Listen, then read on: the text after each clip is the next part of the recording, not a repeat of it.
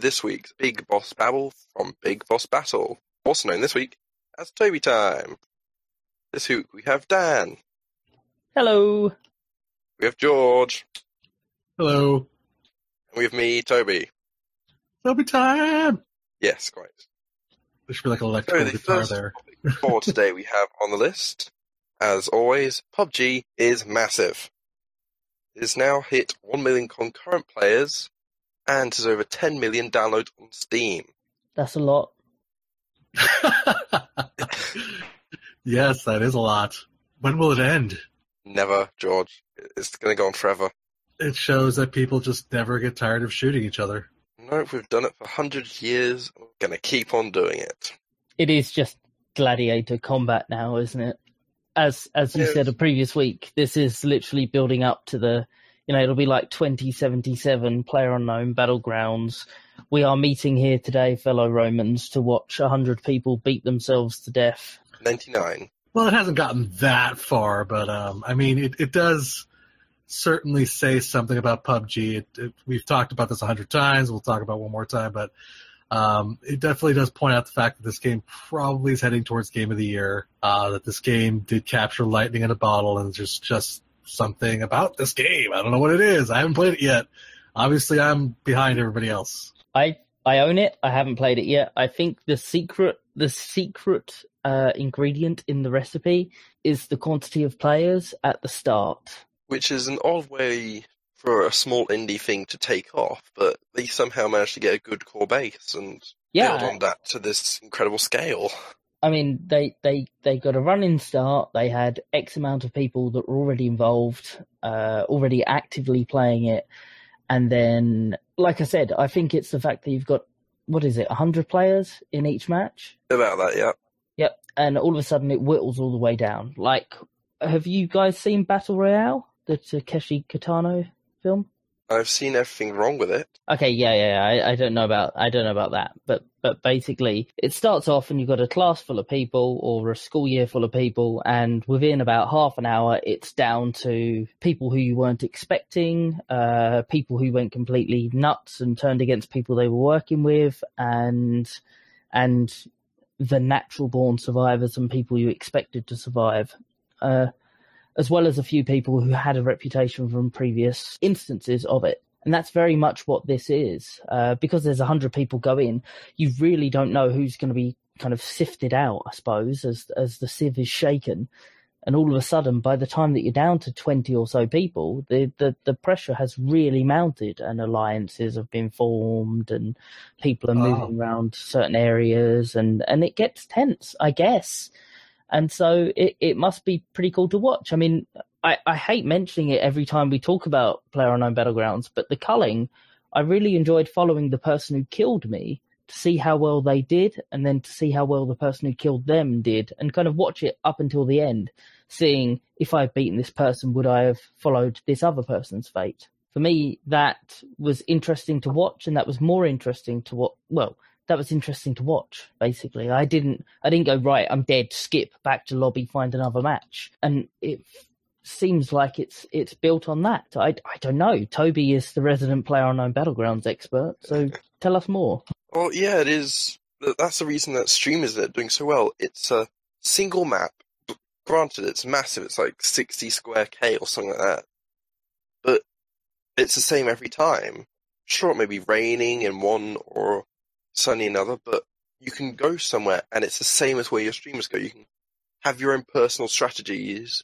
And, Ah, if I had dropped at prison instead of hospital, that streamer wouldn't have done as well. And you can can be part of it through that by knowing the shared map. And that is going to change at some point when they're bringing out new maps. But it's so big but so small at the same time that And that link And that that's one interesting thing to know. I do think they have to tread very carefully from this point forward now with the, the additions and the, the upgrades and the updates because it's going to be very easy to piss off their entire fan base because of how much it's built up now. You know what I mean? I just think it's it's it's gonna, like if they add a new map, it's gonna have to be they're gonna be very careful how they make that map because they're gonna have to just it's gonna it's kind of like waiting for a sequel to happen. It's like it's never gonna live up to the original. Does that make sense?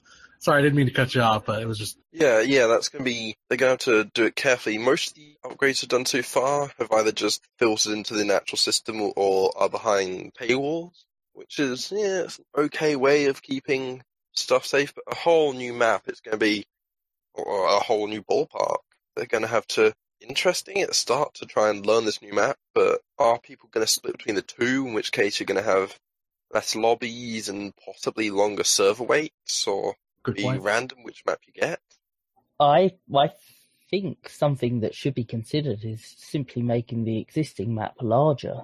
Ooh, how would you go about doing that, Dan? You you put new stuff on the in, edges of it. But doesn't but doesn't that doesn't that spread out the players more, and then it's going to make it less exciting? It would, but you could increase the amount of players that are in there. Or what you could do is you could increase the size of the map. You could essentially build a, a large region and instead it, it takes sections of the map for the play area. So you said the current map is 60k. They could make it 120k, but now there's four quadrants almost uh, that can be selected from, or the middle, or various others. You know, uh, it the central point could be anywhere that would have enough room on the sides to play. And that would work because then people who love messing around in the school or the prison or the church or the little abandoned town down there or that watery bit near that island will still have that opportunity arise in in certain maps. That's an interesting idea for sure. Yeah, that, that would be interesting instead of adding a whole new map, just adding to the existing with new areas. That's definitely interesting for sure. I mean, it. The only reason I think of that is because of Operation Flashpoint, which was never a series that I particularly enjoyed. But the fact that the entire map was just one big map, uh, and that you travelled on foot between skirmish to skirmish, that that really was impressive, regardless of how little I enjoyed the game. Uh, and so they could definitely do something like that, just bolt on extra it's an issue that DayZ had, wasn't it? That people wanted more game because people were too familiar with the with the map, and so certain areas were no go areas. If you were playing with people who had played the game more than a dozen times, Could do something strange like there's been a flood or an earthquake. It's quite topical, but map's changed. That would actually be interesting. that's a very good point as well. You'd load up the map, and rather than it being rainy, it's being this instead, and the lowlands are flooded. Uh, Or as lava. yes, Oh, that'd be good. Well, I, I do want to. I know we usually talk video games, but you know, Dan brought up. Uh, I think it was a movie a little earlier. There's a movie kind of like that. It's called The Belko Experiment. Any fans of PUBG will love that movie. it's about the same kind of thing. People are trapped in a building. They all have to kill each other. It's it's a very dark, but kind of a it's an interesting movie. Kind of points out what things Dan was talking about, people's mindsets and things like that. Just wanted to bring that up. is that the Office Block one that stars Yeah. uh, McGinley? uh, forgotten his name, Thingy McGinley, uh, who was in Scrubs. Uh, yeah, he Yeah. plays one of the jerks in that movie. Yes. Yeah, there we are. Well, he normally plays a jerk in a movie, to be honest, or in anything except for Identity. Pretty much most of the stuff he's in, he plays a jerk. So well, anyways, yeah, it's a good movie. I think for PUBG players, I think they'd like it. That's why I wanted to just put that out there. I'll have to put it on my list. Looks interesting. Anyway, that's enough from us on PUBG. Next up, we have George talking Warner Bros. being Warner Bros. yeah. Okay. So I feel like I should tread carefully when talking about um, this subject. Uh, there's there's a lot of trick trickiness to this. There's a lot of sides to this, but let's just let's, I'm sure we've all heard about this here. I, we're all in the gaming world, but it's about the uh, the DLC with the Forthog's Orc Slayer DLC, which was to commemorate and uh, kind of have money donated to a developer who worked on the game. Who worked for the company for a long time. He passed away. Uh, so, from what I understand, the developer made this to kind of honor him, and then Warner Brothers slapped five bucks on it, and this is when this entire, for lack of a better term, you know, crap slide started. and um, I mean, it's you guys have heard about it, right? I mean, come on. I believe now they have clarified that they're not going to earn a penny from any of the international sales on it as well. But Yes, uh, but that that's the question now. I, I heard about the same thing. Where is the money going? Because they haven't clarified that either. They're like, oh, we're not making a penny off of it, but then you, they're not. There's no internationally. The money's not going to the family because it's just it's not.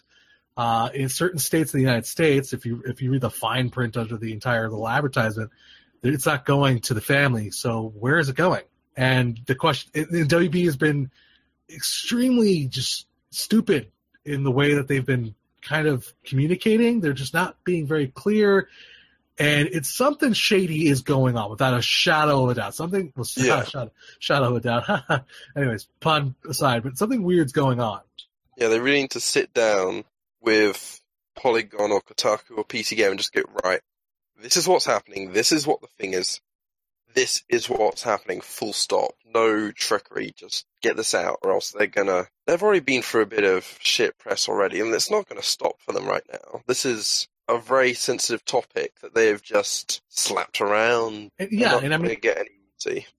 it's not like there hasn't you know it's not like there hasn't been commemorations in games before but it's just the way they handled it that just it kind of makes you just want to slap them you know charging five bucks for it I mean, the family already had somewhat of like I think it was like a GoFundMe or something to that effect that you could just directly donate to.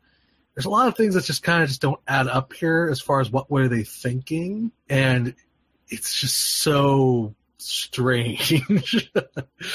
it's definitely an odd topic, and it's one that's got harder to talk about as time has passed. Uh, but I think, I don't know, the clarification that they're not receiving money has made it a very odd talking point. Whereas beforehand, when it was first stated that it would only apply in, in certain regions, you know, they they it was definitely a, a black and white case of what's going on here. But now this grey area has completely in, encapsulated this whole thing, and I don't really know what to say other than they need to speak to their you know legal team about finding a way to better explain what is going to happen with this because there is so much confusion and there really shouldn't be in any case especially in cases where it's you know we're talking about something that's meant to be a tribute to somebody's fat well to to, to somebody who died exactly, and I think that's kind of my.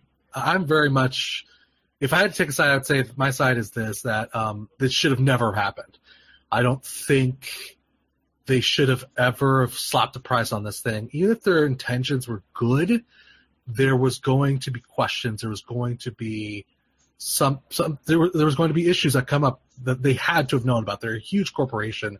They know how to sell a product. They know that internationally, hey, the money's not going to go to them, so this might not look good on us. So my, my opinion is um, is simply this: they should have just not ever. They should have made the commemoration, let it be a free DLC, and then said something to the effect of for every download it gets, they will donate five dollars directly to the family through their GoFundMe or you know personally as a check, whatever. But they should have never. No one's memory should be sold. That's ridiculous, and that's just my stance on it. I agree, although I do no. Mm, uh, it's an odd one as well because they really should have just, if they wanted to, it's, it's tricky. yeah, it's it's tricky because they've made a tribute to their character in the game, and that happens all the time, you know. Uh, and it's not even a case of should it have been DLC gated or should it have been, you know, you have to download this. Oh, by the way, it's a tribute to one of our people. It should have just been in there anyway. This is just the problem with DLC in general. If stuff made pre-launch, I mean, if this was just included in the game and people like, hey, Easter egg, this character is based off of one of our one of our staff who sadly, unfortunately, died you know, then this and that and that. But because it became about donating money to the family, and then it became gated, and then it became regionally gated, it's just become a big palaver when really what they could have done if they wanted to to show respect to him, they could have just included it in there. You know, they didn't have to give any money to the family. That not sounding ice cold here, but you know, they they didn't have to give any money to the family, but by price gating it, they now have to give money to the family and then it's been regionally gated and it's just become a big mess. Previously, that character would have just been in there as an Easter egg. And, you know, if they felt that compassionate about losing a member of their team and somebody losing a member of their family, they could have just donated a bunch of money, you know. Have a donate button. Simple. Yeah, if if even if even that, you know, not saying that the family shouldn't, you know, you know, get money, I guess, as a as a thing. I'm just I'm just saying that previously a developer would have been referenced in the in the code or referenced in the game, and there never would have been a kind of like, oh, by the way, the proceeds from this are going to this and this and this. But yeah, it just it turned uh, it turned something sad into more of a mess, and they it's like it crossed the line into what what is this marketing? What's going on here? And then ultimately, I, I kind of I I feel bad for the family. I mean, they already have so much to deal with. Have I hope to God they didn't have to deal with any of this because that would just make it Mm. far worse. Yeah, seeing this in the news would be yeah. But I, I think that's kind of it as far as that subject goes. It's it's a heavy subject, but uh, I do I felt it important to bring up because uh, WB is a uh, how can I put this in a PG term? A, a piece of what, what's that other word for that? Um, turd. Turd is turd safe to say? Is turd safe to say? that's not going to get Yeah. cut on the. Yeah, that doesn't get cut if that's what you're asking. Okay, yeah. Warner Brothers were very quick uh, while I was working in retail. I'll, I'll quickly sum up uh, my point on this actually. But yeah, uh, while I was working in retail, Warner Brothers were very, very quick to hop on to any of the ideas that EA were putting out there when EA were busy being the, you know, the, the worst company in the world with things like online passes and single use codes for activation to try and stop pre-owned stuff. Warner Brothers were very, very quick to hop onto that and that's something I always remember and something I've you know always noticed that Warner Brothers may not ever pioneer things like this, but they were always very quick to adopt things that would save or earn them money, and that's how I've always seen Warner Brothers. Now, whether that's because they've come from a different background before moving over into gaming, where everybody's very opinionated and you know we all have our own opinion about how these things should work, but uh, that's something I've always noticed about them. And while I'd never probably call them a, a bad name, I'd I'd certainly say that they are definitely they definitely do seem to have their money on the sorry their eyes on the money. Turd. Turd. I'm highly opinionated. I'm sorry. I think they're a turd. Oh, that's fine enough for you. Anyway, so that was George talking about Warner Bros. donating money from its DLC. Next up, we have Dan the Man talking about War of the Chosen. So this was really just going to be a kind of ramble at the start, but I might as well talk about it a bit now. I am really impressed with XCOM 2 War of the Chosen. I've been sneakily playing a mission here or there that then became a kind of like accidentally staying up far too late playing a, a dozen or so missions that I really should have been going to bed instead of doing. And the game is very much a uh, old style expansion. It, it could have launched as its own game and it adds so much more to the mix that it almost should have without sounding a bit funny. The the whole mission structure from XCOM 2 has changed in that it's almost more linear now because there's so much more going on because you've got the chosen working against you, you've got three factions you're trying to appease, you've got the actual uh, kind of complete the mission or complete the game by trying to stop this project from taking place. You've got player, uh, you've got characters who need to rest between missions. You've got characters that have got deep friendships with people that give them major bonuses. But then if someone dies, then they go into a panic and a flurry. You've got new enemies that just completely shake and change everything up and damage everybody just with some strange group attack. And so all of a sudden your core team is either tired or what, you know, or resting or recovering. So all of a sudden I found myself kind of using 20 or so people rather than the kind of 8 or 10 that I used for the duration of XCOM or XCOM 2. And it's just a really, really solid and impressive expansion pack for the game. Uh, that's before we even get on to things like the propaganda stuff, the picture taking that you can do and, and bits and bobs like that. I heard uh, stealth became a major aspect, is, especially in this uh, expansion as well. Stealth uh, is useful again. I mean, stealth was the reason I actually stopped playing XCOM 2 because you start a lot of the missions in a kind of stealth phase where everybody's concealed. And on one of the missions, uh, which was a big important mission where you had to sneak into a base and take out a certain objective and, you know, that helped your progress in the core game. I managed to sneak all of my six people around the side of this big facility so that they were literally a wall away from the objective without alerting anybody. And the game wasn't designed to allow that. So all of the enemy uh, groups slowly, for no real reason, gravitated towards me. And so it reached a point where, after a very delicate, long, kind of 20 turn, 25 turn thing that should have really been about eight turns, after that, I had a whole bunch of enemies that were literally on the other side of a wall from me, and there was no way to take out the objective. So I literally tried it, fouled, save scummed because I was like, no, this game should allow stealth.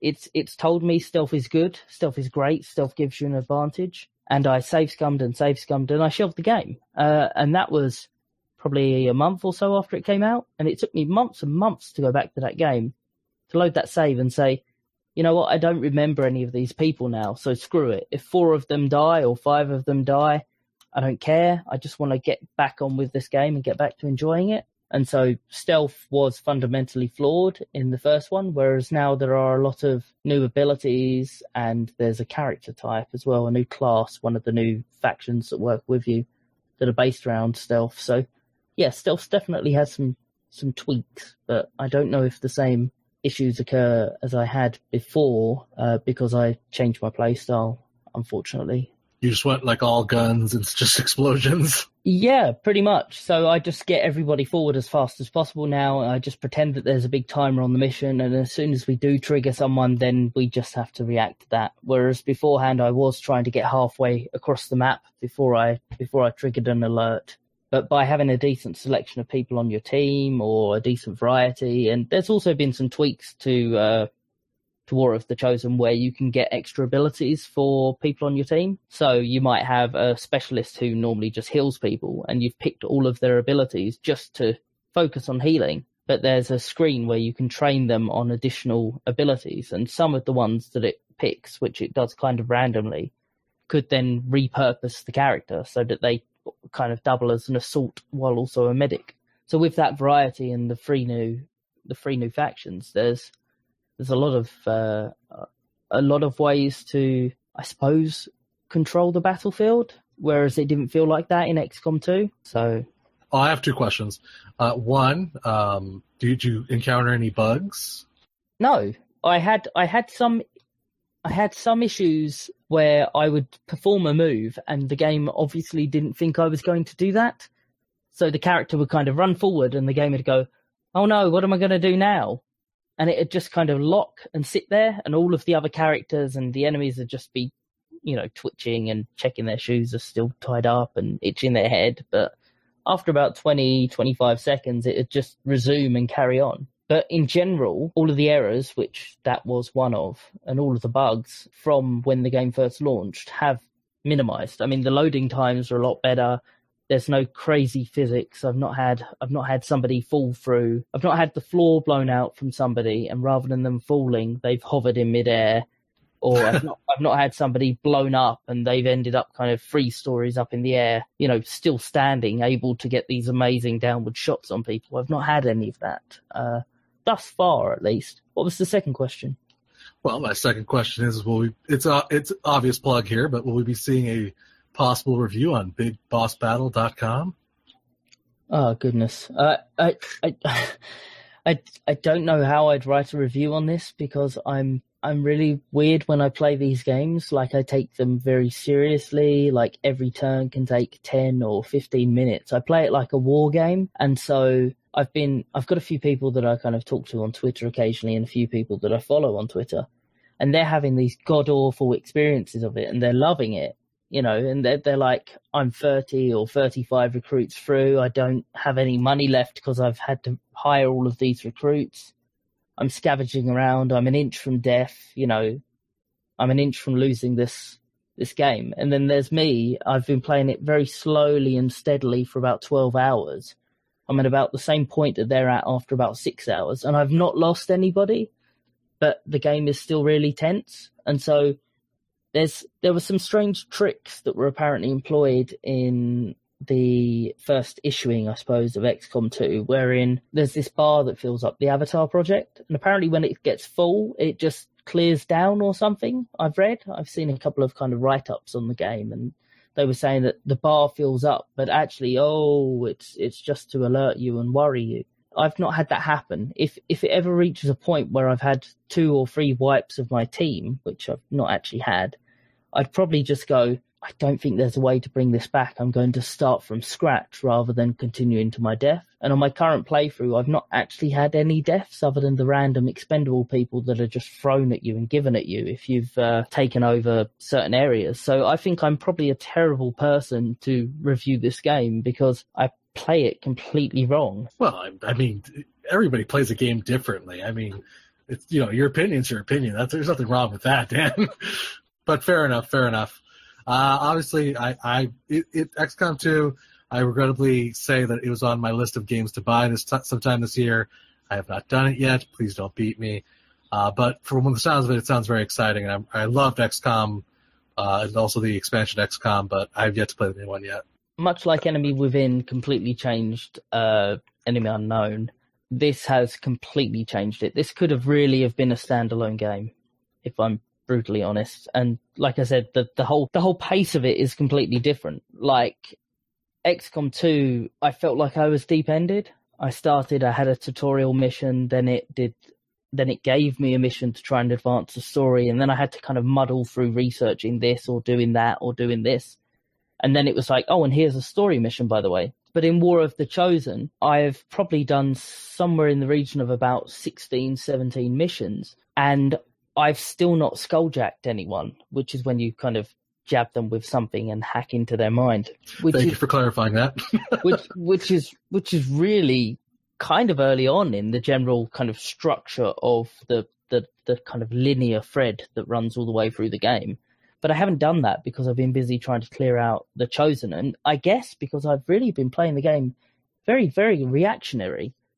Whereas with the original XCOM, you you had to be proactive. You had to go right. Okay, we're going to have to get new weapons. We're going to have to get new armor. Do this and that. Whereas everything that's happened to me in War of the Chosen, it feels like I'm making the best out of a bad situation. Whereas with the other ones, I was trying to make, I was trying to take a bad situation and make it good.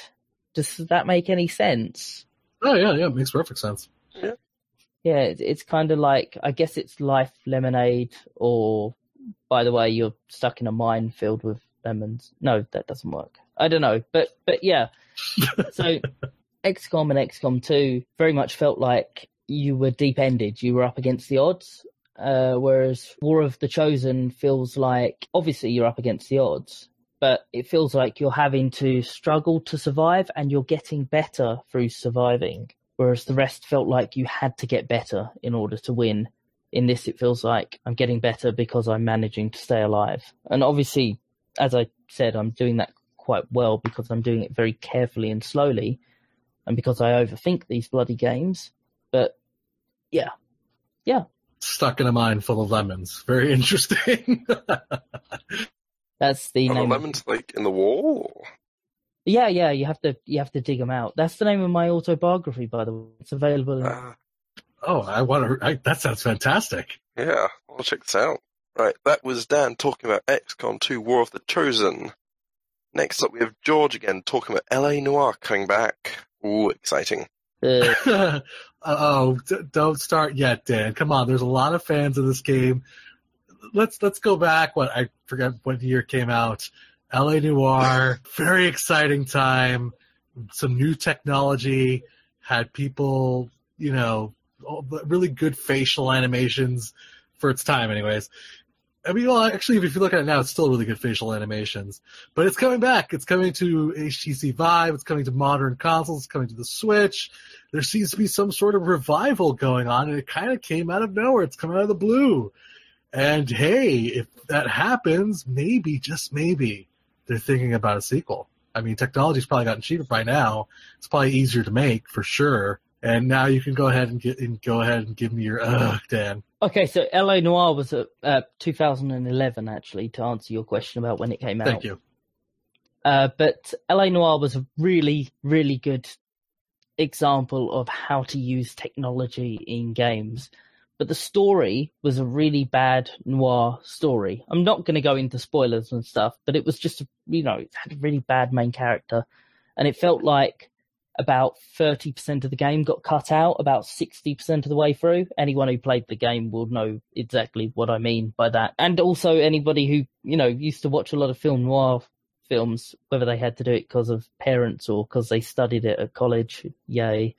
Uh, they will know that the character also played out backwards. But the technology was brilliant, and there were a couple of interesting characters in there, and it was a really, well, put simply, it's a memorable game. You know, we could have four or five days before the game was suddenly brought back to life like this, we could have had exactly the same conversation that I'm trying to have now about it, which generally means that it stuck around and it, it did a good job at something. Exactly, and, and that, that's the thing to me is that okay, yes, the story wasn't you know it wasn't a Scorsese film, was it? You know, it's not top of the line writing. It's not the most greatest example of perhaps what a, a noir film story should be. But it does seem to have some sort of a cult following that's kind of been building and building. People keep looking back on it now and they're like, you know what, this wasn't as bad as we we made it out to be and now it's kind of getting this following. I, at least I feel it feel like it's kind of getting this following, and it's making a comeback. I don't, you know, period. End. I think it's making a comeback. And to me personally, I enjoyed the game. I think Cole Phelps was a bit of a was a jerk as a main character. That's without a doubt. Sometimes I would openly laugh at his reactions to other people. I think the guy would just go from like zero to hundred in about 0.5 seconds. But I'm happy about this. I, I think that zero to one hundred thing was a problem with the change that they made at the last minute because there were three options, weren't there? There was yeah, either truth, doubt, or he's lying. Truth, doubt, yeah, or lie, and doubt was called accuse up until like six weeks before it came out.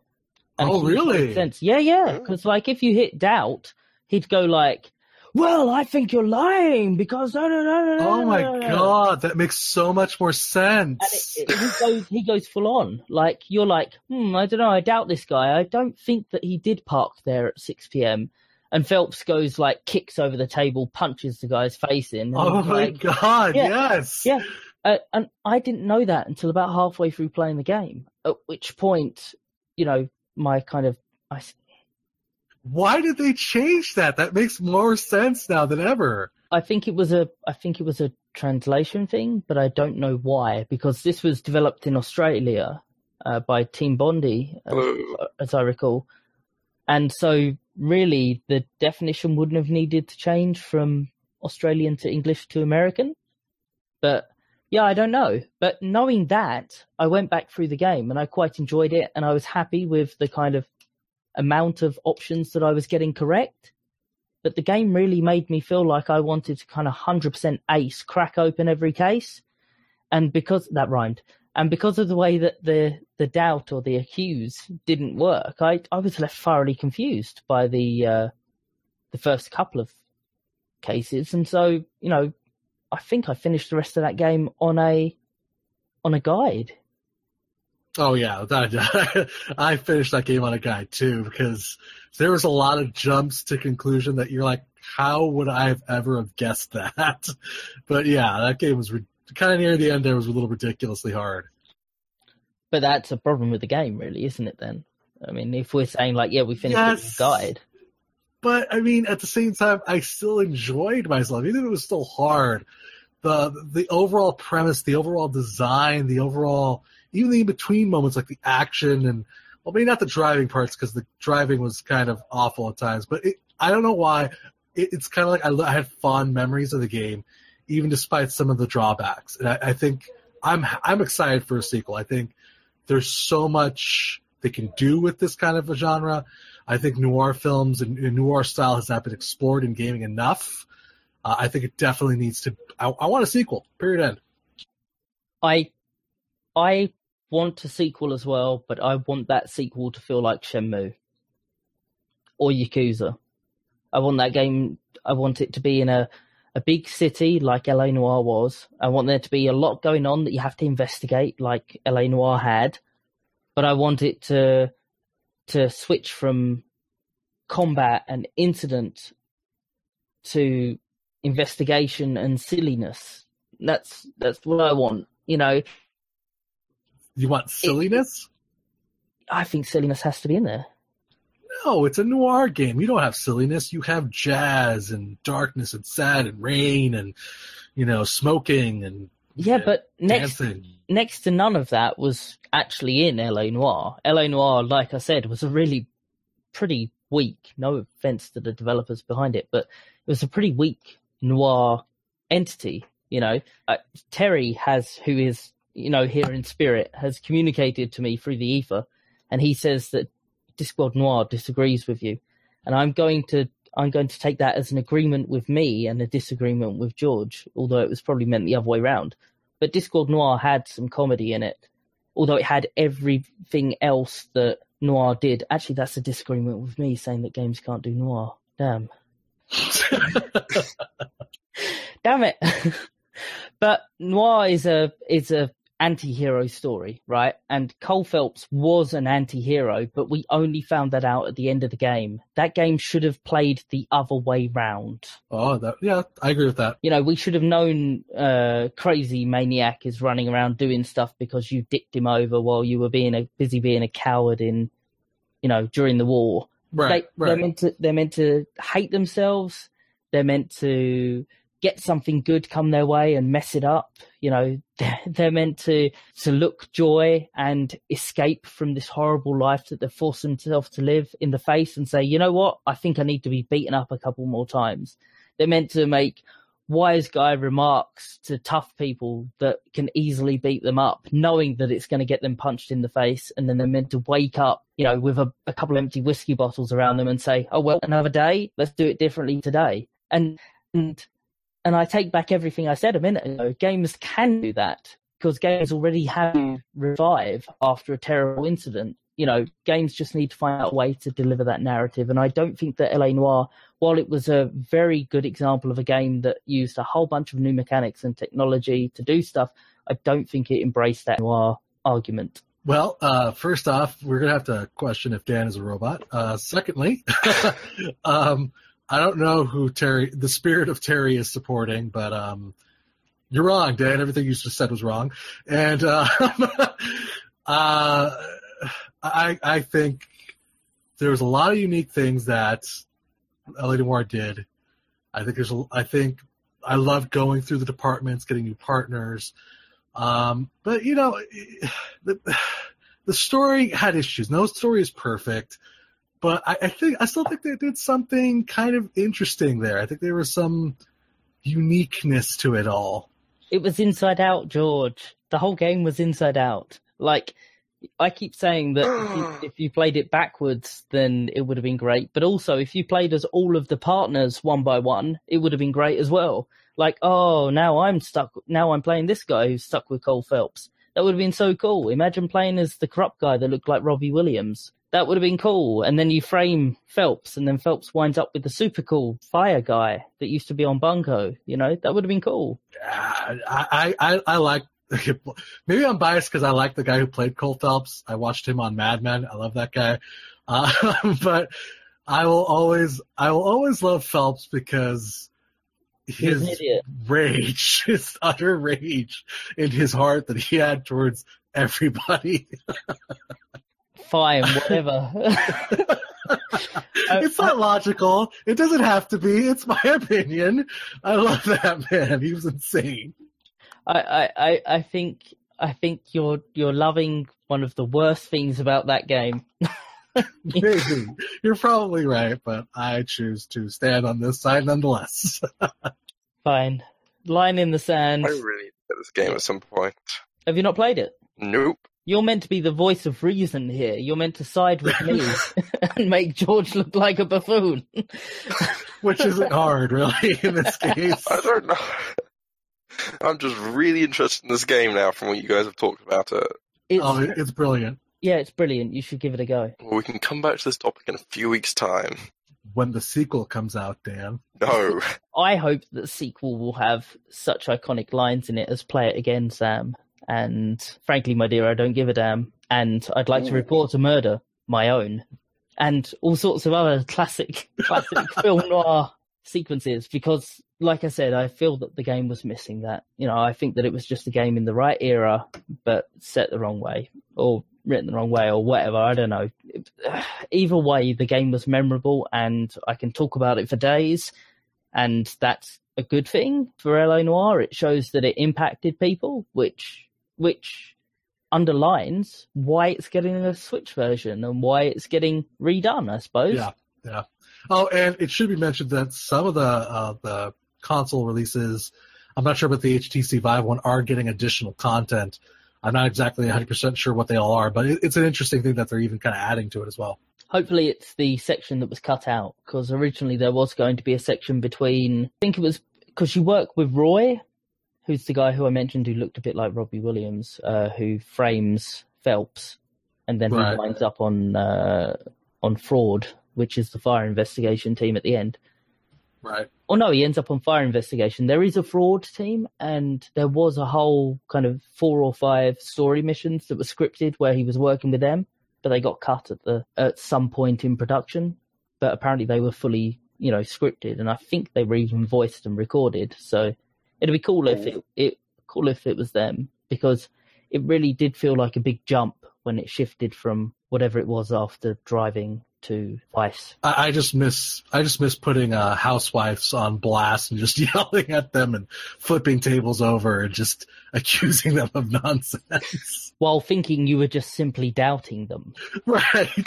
Which is the greatest revelation I think I've had from this. That it was completely different. That makes so much more sense now. I mean, like I said, if I if I'd known that at the time, I'd have been, you know, completely over the moon, and I probably wouldn't have even, you know, borrowed that guide off my cousin or my mate or whoever, you know. But there's a problem with guides, and it's the same as cheat codes, and it's the second you've done it, it's almost bloody impossible to not go back to, you know, it's almost impossible to go back to the way you were before. And I suppose that kind of ruined it for me that I all of a sudden was going over this map with a fine tooth comb to try to try and find every one of the little hunt down this person, chase him down an alleyway silliness. No, that was George, and well, Dan doubting that actually. Maybe he is a robot. Talking about LA Noire possibly making a comeback, whatever that is. Next up, we have me, because it's Toby time, talking about Publisher of God. Next up, we have new released Fight of Gods game, which has been banned in Malaysia because you can have Jesus beat up Muhammad. Number one. It's, Is- it's Buddha, not Muhammad, isn't it? It doesn't matter. It's a hilarious sentence either way. Yeah, no, I don't think you can have. Yeah, no. I mean, yeah. Oh, we should put a trigger warning here. Well, it's a it's a hot topic for a reason, isn't it? This is your topic, isn't it, Toby? yeah, Toby. It's not be it's not good being able to deck other religious icons because Yeah. then religious people don't like that, which makes some degree of sense considering mean, that Yeah, most religions are based around avoiding iconography and avoiding conflict as well, but and definitely not about you know this and that. Now, I'm a little confused about the story. Did they ban the game or did they ban Steam altogether? They they couldn't ban the game, so they banned Steam until the game's been removed from Steam. Oh wow! Yeah, Don't don't mess with Buddha, huh? There you go. Well, you shouldn't mess with Buddha anyway. The whole point of Buddha is that you're. But no, anyway, what? Finish that sentence, please. the whole, the, whole, the whole point of Buddha is that you don't mess with him because it's about living a good life. The same as uh, Yeah. Jesus and, oh, you know, various other Oh, religious icons. you I thought you were talking about his skill set in the game, like he was an excellent fighter or something. Oh, I- I- he may well be. I have no idea. power-ups? But was OP. but honestly, you're yeah, you're on dangerous territory when you're publishing anything like that. It it takes a, a lot of stones and a lot of money in order to take somebody who's representative of a religion that includes millions and millions of followers. In a, Has is this an original idea? Has no one ever done this before? Uh, I've played Fist of Jesus, uh, which was a side-on fighting game where you play as Jesus and beat up a bunch of people, and that was quite good actually. But I, I, I think the Christian religion, uh, or sorry, the, the, the Western world, which is regularly seen as the Christian religion, or the Protestant side, or whatever, is more than happy to turn on itself and have Jesus beating up a cow or whatever in a game. But, uh, but other religions are slightly, slightly more. I won't say uptight, but yeah. I, I mean, I, I what I what, what I kind of love about this, the fact that Toby has this on the list, is the ridiculousness of this conversation already. Is that I mean, yeah, on one part you have to obviously respect people's religion, but I mean, on, on another part, it's you knew that what they were doing. They knew that they had to have known they were just going to piss some people off. I, I no, I agree completely, George. You are in danger of annoying a whole bunch of people by doing stuff like that, and it's that's really just a part of modern society and modern commentary in that you have a choice. You can annoy one billion people in the world, or you can say, maybe, maybe I should just, you know, make it so that this is a game about goats beating up kittens because everybody loves kittens. So actually, that'll probably have a much better reaction than a game about religious icons beating up one another. What about religious icons beating up kittens? I'd play it. You're a sick hey. man. You're a sick, sick man. but no, there's there's multiple sides to this discussion that we could talk on, I suppose, and but we all know that the con the content of the game was obviously going to attract some sort of scandal. You know, whether that right. would then benefit the game by selling more versions because low high, you know, I'm I'm going to play as Jesus beating up an alternate skin of Jesus, you know, or whatever. but there's also the other side in that an entire country has banned the biggest PC game digital distributor because of one game on its platform, and that that's yeah, that's crazy. That, that's that's um, a big talking point. from reports, they didn't ban Steam. You could still play any games you had and so forth. You banned the Steam store, just to clarify there. Does that include the client as well? I suppose it would. I just did yeah, I think so. quick Google search, and that's uh, according to Google, there's 31 million people in Malaysia, so that's that's quite a quite quite a number of customers. Yes, that's 31 player unknown battlegrounds. Yeah. so what do you? Time. What is the solution to this? Because I mean, now we have the entire question of freedom of speech versus yes. I mean, what what do we? I mean, what stance do you take on this? Is, is it offensive? Is it not offensive? Is it is it a joke? Does well, Malaysia have freedom of speech in this way? I mean, do they have an exception for religious talk or? Freedom of speech is a very odd thing, and I mean, over that way anyway, towards Indonesia. I know obviously Malaysia doesn't technically count as Indonesia, but th- that's a big hotbed of religious conflict at the moment. But uh, but freedom of speech is an odd thing anyway because that's only permission to to actually say it. You know, in the same way that you know people are permitted to kick the hell out of you because you said something that offended them. You know, free. I could say freedom of speech as I'm being stabbed to death because I called everyone a complete and utter rude word. You know, but I'm still dead, put simply. And yeah, okay, they they're gonna get. Uh, how how you know what was it they said in Bill and Ted? Was it be excellent to one another? Yes. That's much better than than freedom of speech. Yeah, and I just have to say this is a very dark episode of Big Boss Battle. Holy cow! yeah, it it well, you know, and let's be honest here. This isn't exactly anything new. Uh, I mean, uh, Australia has had so many. How many conniptions have they had over digital content? They've sued Steam at some point in time. Oh, we've had a lot. Well, oh, exactly. There's just no offense to any Australians, you know, but it just seems like censorship seems to always win in this case, and they'll probably just ban the game in that part of the of the store for that country, and they'll call it a day.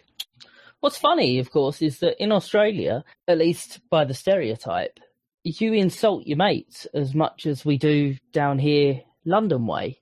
You know, where you go, "You're right, prick. How's it going?" etc. You know, when we we meet our meet meet our mates, and we're much more willing to insult a friend than we are a stranger uh, down this way.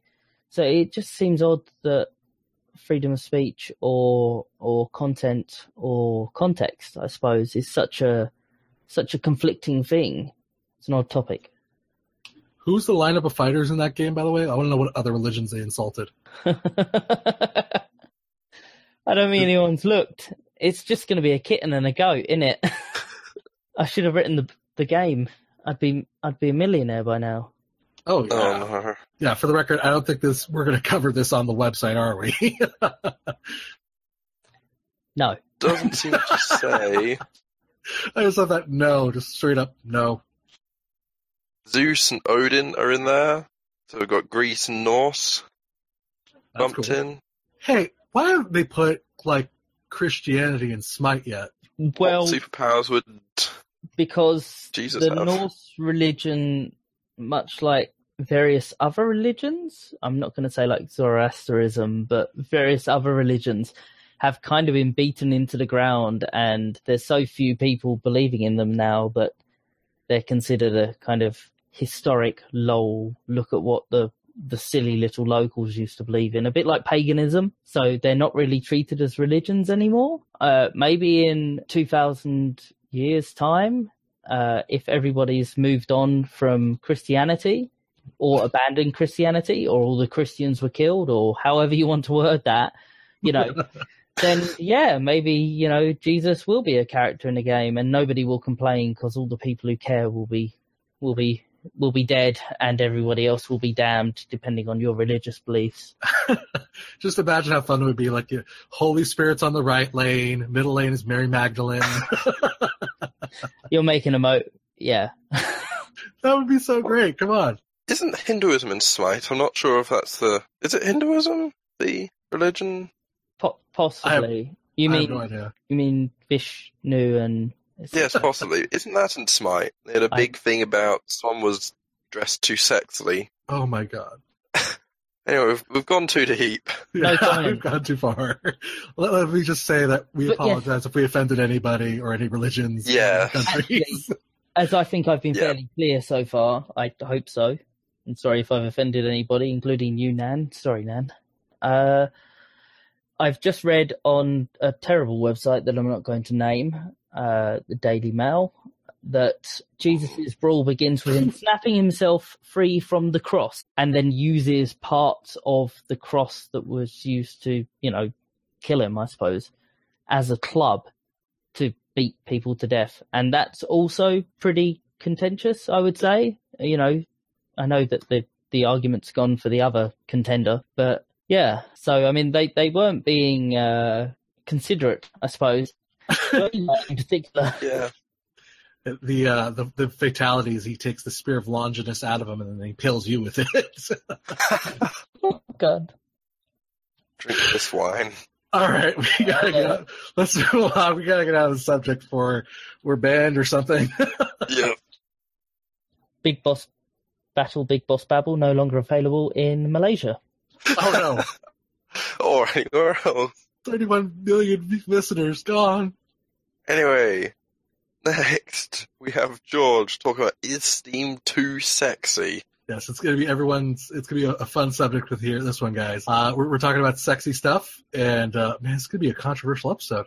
Okay, um, so my question was, does Steam have a sexy problem? And the, this all originates from a couple stories. Uh, one was a couple months back with uh, a game that released. We've probably all heard about it. It's called House Party.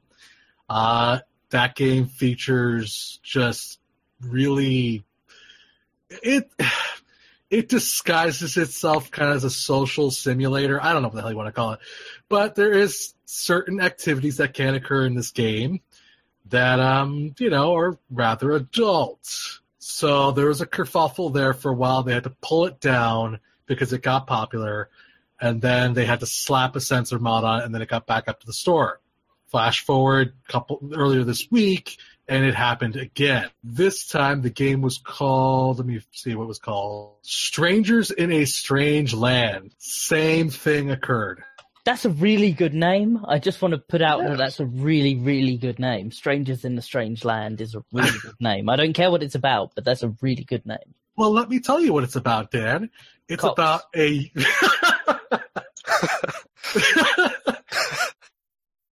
Yes, just scream that in the middle of my sentence. Thank you. I want a soundbite of that for my phone. Okay, it's about a young man who moves to his mysterious town that apparently has a cult in it, where the only way that they can get the spell to be cast is by doing adult things. It's a stupid game. It's really just, it even looks awful, but it came up again because, you know, Steam doesn't seem to be self-aware, or Valve, I should say, doesn't seem to be self-aware. I don't know what the hell they were thinking, but yeah, I mean, it, you literally it, it's about going around and, for lack of a better term, boning, and then following the story along. Um, and then, of course, what happened? It got popular. People started complaining about it. People started pointing fingers at it. Steam had to do the exact same show and dance. They pulled it down, slapped a censor on it, put it back up. And it's just like, how many times is this going to happen before they start waking up? Um, the way I see this conversation is that it's multiple there's definitely multiple topics here, and uh, the one that I really want to talk about, rather than strangers in a strange land content, is uh, Valve. So okay. Valve aren't checking games as they go up. Basically, uh, Greenlight was a way that games could be approved to go up, and then you know people voted them through, and then that was it. They've gone up, right? But with the current system, people pay money, it goes up, and nobody bought your game. Gutted, you just lost out on a hundred quid. You know, and that's right. that's the logic, yeah. And that's a brilliant system if people actually care about making money rather than making a game and possibly making money. And as well as that, if social norms on what's worth a hundred quid is consistent across the board. And put simply, this world is a world of various different cultures. And there are groups of people out there who love stuff like this. And yeah, I don't know. Really? Valve, Valve aren't, should... Valve aren't checking, aren't checking things. Put simply, they haven't got a list of what's acceptable and what's not acceptable. And because anybody who bungs them that later refundable. You know that that hundred pounds that that's put there once you've made a certain amount of sales, you actually get that back. So it didn't cost you anything. So it's just kind of a almost a deposit, like when you move into a a new house or something. You know, and and because Valve haven't got this kind of terms and conditions saying no, you know what, we we're not going to have any religious icons fighting each other. Yeah, you're not going to be able to sleep with animals. Yeah, you're not going to be able to do this and that because they don't have that there and because there's no check-in process, it's going to continue to lead to situations like this until something god awful happens. Right. And but the thing is, is that you know we Steam has had this problem even before all this. They've, they, I mean, if you look at the amount of visual novels, and some of them are rather it's anime, but some of them are rather what's the word risque. Um, and those have been around a long time on Steam as well. And it's just, you're right. They they really haven't made it clear what the rules are. All they've kind of seemed to do is slap this is an 18 plus game on the front of a of a you know of the store and make you enter your age and then hit the continue button. That's it. That's all that you really need to do. But it's it's just it. I think there definitely needs to be some sort of clarification, like you said. There needs to be a line, really or there needs to be a gateway or multiple marketplaces almost, multiple storefronts. You know, once you've actually verified that your account is 18 plus or 21 plus or whatever the various regions do it, then a second marketplace is opened up or a second storefront is opened up or then all of that stuff is added into the library. But at the minute, Valve have also got this big age gate problem wherein if I want to look at something on on the Steam storefront and it prompts me f- for my age, I just simply, you know, type in whatever I want. A couple of times I've actually blocked myself out of about out of 18 plus games because they don't check for anything below 18 plus. So games that are rated 16 in stores and you have to provide ID to buy on the Steam storefront, you actually you don't get prompted. Last time I checked, but I've I've been locked out of the 18 plus stuff. Not that you know that's actually something that I consciously go like, oh, I'm going to look at some bloody games today, because I've rapidly you know typed in the various numbers and I've not put the right year in. So I've put myself down as like one year old. Uh, but there should be some kind of verified system there. I, I, I don't know. Uh, Well, um, we have I yet think- to determine if you're a robot, so you could be one years old. I'm I'm talking. This, that's true. I'm talking around a big issue here, which I suppose is kind of cultural acceptability. So those visual novels that you mentioned that are risque Mm-hmm. in certain areas of the world, they're not considered risque. They're just True, part, very they're true. Just, they're just a part of the culture. And so when they come over to other areas that they are risque, it just seems odd and weird, and we're like, oh god, another another visual novel. Some of those visual novels are good. Oh, Yeah, but the rest of them are da, da, da, you know, and it just sparks this conversation every time, and that's because the world is so kind of culturally diverse still. Uh, yeah, Um, and and but but yeah, Valve don't don't have a line. They haven't they haven't drawn a line. They haven't said we're an American company and we don't want you to make a game about sleeping with people dressed in school uniforms. Um, we don't want you to make a game about foot fetishes, and we don't want you to make a game about pigeons that ride on the top of aircrafts dressed as cowboys and have sex with each other. You know, and because there's because there's no line drawn, everything just gets a bit ugh. and then at which uh, and then where do you draw draw that line anyway is that to go back to an earlier discussion is that a, a crimp on freedom of speech Da- Dan, the things that come out of your mind, I just I just want to crawl into your brain and just hang out in there for a while. um, the, I mean, yeah, I, I mean, digging back to my early YouTube years, there was a game I, I reviewed called Loren the Amazon Princess. I, I don't know if anybody's heard of that here. i've heard of that Yeah, but Steam had an issue with that game, even though it was actually kind of a good game. It was it was a different type of visual novel. They had a problem with it because some of the clothes were rather revealing, so they actually had that game taken down. They had to put a censor, not because there was nudity, but just because the characters were so revealing, quote unquote. I I'm not kidding. Um, so I mean, it- it's it's the question. The question to me is, does Steam have a sexy problem? Um, I don't know. They they haven't defined where they stand. So that game literally had issues because that was years ago when Steam was a lot stricter about what they put up Right. and it was revealing. Whereas now, literally, you can have a game where you have like Bob McCock and Tits McGee go on a fun boat riding adventure, and yeah, you know, and and you can just have that game, and that game can just exist now until enough people complain about it that it gets pulled down. You know, Right. Right. yeah. So my my stance is still that Valve need to draw some lines, even if those lines are completely ridiculous, and everybody then spends weeks complaining about where those lines are drawn. You know, there needs to at least be something other than, oh no, people have complained about this, we should react. Toby, thoughts? The only thought I have is that Steam is definitely getting too steamy here. Uh, I think the core thing to remember is that, well, even porn sites, you have, are you over 18 or whatever the thing is? Yes, no. That legally there's no big requirement to prove age, I don't know so what Steam is about. legally in the right. I agree. there, there should be there should be some degree of verification to gate this stuff off and gate off the stuff that a large group of people would call weird.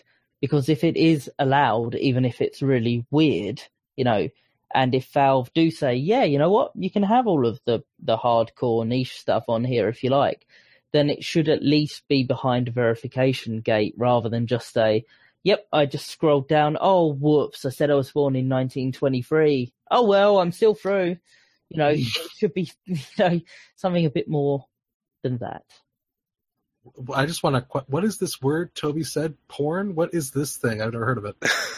Uh, that's when you sell something to a person for a certain amount of money, and then they can hold on to it or sell it on to other people. There's big Oh, okay. for it. Yeah. Thank you for clarifying that. Oh, it's the little guy as well uh, in chess. yeah, in chess. Oh, oh, okay. The the frontline troops that just Oh. get completely minced. Well, I'm a huge fan. Of, I'm that guy's. I'm a huge fan of porn. They're very useful. Well, they're useful, but they get completely minced up and chewed up and gobbed out, and yeah. but if you can get them to the end, they become a queen. Just little- Just like real life. But yeah, well, anyways, I think that kind of sums up our our thoughts on that. Maybe. Um, it, it's a free market. Um, there's really no way. I, I think the spirit of Terry kind of possibly nailed it best when, I mean, at the end of the day, Steam needs to stop getting involved. You know, if it wants to have a, if it want, if it's putting up these games because it wants to have a market for adult games, and if it's going to, it needs to stop being, it needs to stop backpedaling. It needs to crap or get off the pot.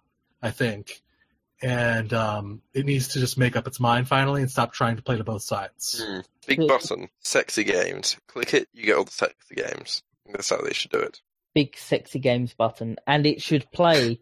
It should play a uh, a, a little clip of somebody shouting out "sexy games." This person's going into sexy games when you, through your speakers when you click it. And it should like Well, post I it to all your social social media. medias. No, thank you. But no, there should be proper verification of age gate. If they're not going to, if they're not going to actually draw a line and say this is acceptable and this isn't acceptable, then they need to verify the age gate and possibly bring one in for the 15 and 16 and 12 uh, age ratings as well. I mean, as it stands, I can download a, I can download a free to play game uh, that's a 16 rating. Or sorry, my son could create a Steam account and download a 16 rated game and just start playing it. You know, and he is uh, seven years old. Yeah, and it's it's it's funny because you don't hear about this problem with any other digital markets. Like you don't hear about this problem in the PlayStation Store or the Xbox Store because they've made it pretty freaking clear those games are not welcome there. Period. End. We still have a rating system on PlayStation Store and on the Xbox Store, but those games are not welcome. Period. Whereas Steam seems to be like, well, we welcome them in, but we're kind of iffy about them. Uh, you know, just uh, it's kind of annoying. But yeah, I I think that kind of sums it up right there. Right, so that was George talking about is Steam 260. And finally today, dabbing in Kingdom Battles. Dan, why do you hate everything? this is seriously a subject. Dabbing is stupid because it literally looks like someone is sneezing into their arm. That bit on the other side of the elbow, it looks like they're sneezing into that bit on the other side of their elbow. It doesn't make the any elbow sense. hole. Yes, the elbow hole. Um, That's the okay. scientific term, science man. Uh, but Dan, Dan, Dan, accept that dabbing is cool. It's going to Dabbing- be in every game. dabbing All the isn't cool cool. kids do it. It literally looks like you're sneezing. I mean, It, it's going to be in PUBG soon. There's going to be an emote for it. You can dab. It already bullets. is. It already is. Oh my is. god, is it really? It's been I made for that up. I mean, I don't really care. Oh my I god. mean, I mean, I was using all sorts of the stupid emojis and the stupid uh, references and the stupid uh, celebration movements in games. You know, I I I always, you know, randomly cycle through them, so I don't really care about dabbing being in a in a game. It just seems a bit odd that Nintendo have so actively embraced that after the Luigi death stare uh, that they're trying to make Luigi into this kind of crazy mega hip and you know Captain Meme. Okay, I have a question. Toby, Dan, are either is anybody here cooler than Nathan Drake? Just answer that question. That guy doesn't even know how to tuck his shirt in. So you're saying you're cooler than Nathan Drake? Guy doesn't even know how to tuck his shirt in. Quite sentence. Na- Nathan Drake dabs. That's all I'm saying. Nathan Drake has dabbed. Nintendo's youth. This is the youth, Dan. Why are you against the youth? Nintendo aren't the youth. Nintendo are a little bit of everything. It's just Nintendo. They're youth, Dan. It's just Nintendo have that still. They still maintain that super cool kind of sterile and sterile console and UI appearance while having bright and colorful mascot characters, and so they do naturally attract the youth. But then there's very much a massive bunch of seven or eight year olds and older that go, "Oh, I just want to play Call of Duty," you know. my my kid, my my eldest's uh, mates at school play Call of Duty, and one of them was was going on about Left 4 Dead the other day, and it's like, what? You're not going to do that for another eleven years. I mean, You obviously, I was playing 18 rated games when I was whatever, but yeah, they're not allowed what? to. You know what I love about you, Dan, is that you're actually seriously trying to debate dabbing. you're like trying to debate against it. I mean, That's so funny. it's ridiculous because dabbing was yeah good point. Uh, no because dabbing was different uh, because dabbing was a meme uh, rather than actually generally being a gesture of success. It wasn't like the kind of like you know black power or equality or other gestures. Dabbing was literally a meme that happened to be a physical meme. Like paul ryan was dabbing you know, and members of the Senate in America were dabbing, and British politicians, British politicians were dabbing. this was a thing that very, very rapidly and strangely transcended uh, the weird bubble that it existed in, and went into, you know, Olympic sports and politics after escaping from from the dangerous black hole like wretches of of common common sports, I suppose. You know, it was no longer footballers celebrating after scoring a goal unit. It was it was the politicians doing it to be the super hips. Does anybody remember planking? I, I miss planking. I, yes. I, I missed planking. Missed with a a d at the end. I, it was it was too late before I realised what planking was, which was literally laying down on. yes, it was all the rage when I was in middle school. All the oh, rage. Oh yeah, it was awesome. But there weren't politicians planking, were oh, cool. there? I, there might have been. I think I saw Gore plank once. Yeah, you no, you didn't get.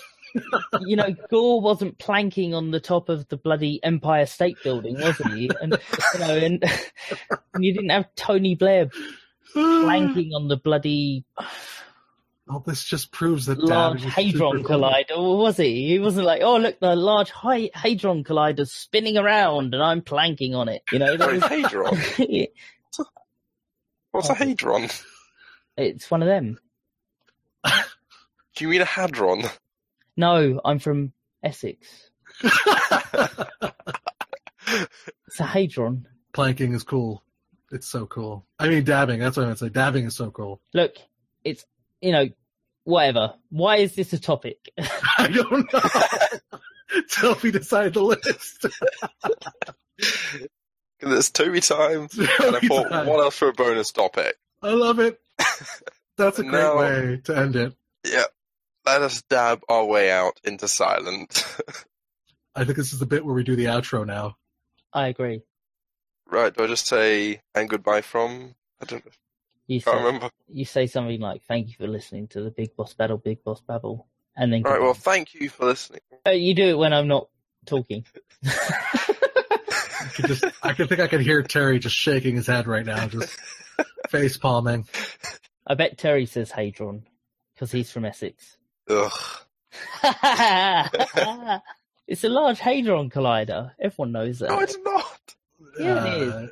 It's not. It's not. It is. No, it's not. so what do you call it? Hadron. Large hadron. That's a large hadron collider. So what do I you? Thought was, I thought it was hedron. Ooh, it's a Steam game, the large hate hard-on collider. No. I think that's on Steam. For some reason, that sounds familiar. Oh my god! That's the topic for next week. Can we? All right, yeah. So let's do the wrap up. Come on. All right. Thank you for listening to this week's Big Boss Babble. Nah. nah. did I miss something else? what did I do wrong? I don't know. You, you didn't outro anyone. Oh yeah, you gotta say uh, joining us today was blah blah blah. Thank you for listening to this week's Big Boss Battles, Big Boss Babble. We had joining us, we had George. Bye bye. We had Dan. Bye. And we had me, Toby. Farewell.